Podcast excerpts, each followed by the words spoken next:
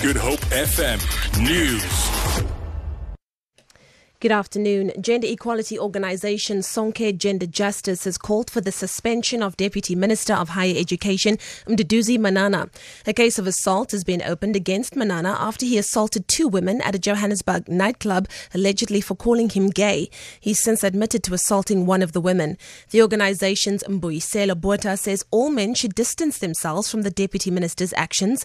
Botha says Manana's reaction indicates that he is still living in a homophobic society society. This whole incident, it, it, it actually points to how homophobic South Africans are in that uh, to, to actually feel outraged and, and uh, humiliated by being called a gay is an in- indication of how all of us need to still have to work on homophobia. There's increased police visibility in the Cape Town CBD as the city prepares to host about 10,000 marches this afternoon.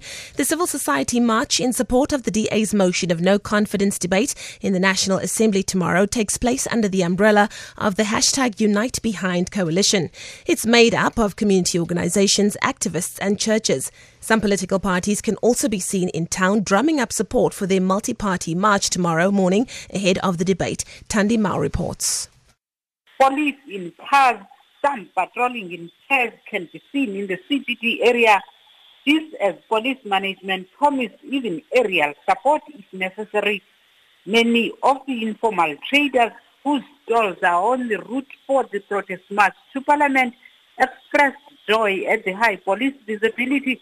Some even saying they might consider not even closing their shops at the time of the protest march.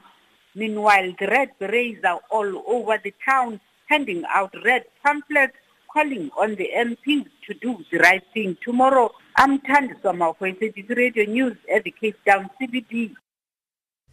A DNA expert has taken the stand in the triple murder trial of Henry van Breda in the Cape Town High Court. Lieutenant Colonel Charlene Otto is expected to shed light on blood spatter found on van Breda's clothing the day of the murder. The 22-year-old van Breda is alleged to have murdered his parents and brother and severely injured his teenage sister with an axe at the De Zalze estate in Stellenbosch in 2015. Van Breda faces charges of murder, attempted murder and defeating the administration of justice.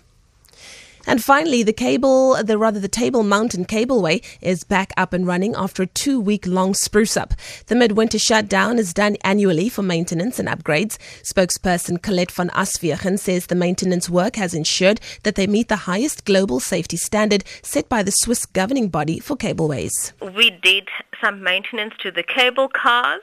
Cable cars are being rebranded and then also other maintenance included the resurfacing of the pathways and the cafe and visitor center have undergone some changes. We are also replacing the lifts here at the lower station. One lift will be out of commission up until October while it is being replaced. For Good Hope FM News, I'm Leanne Williams.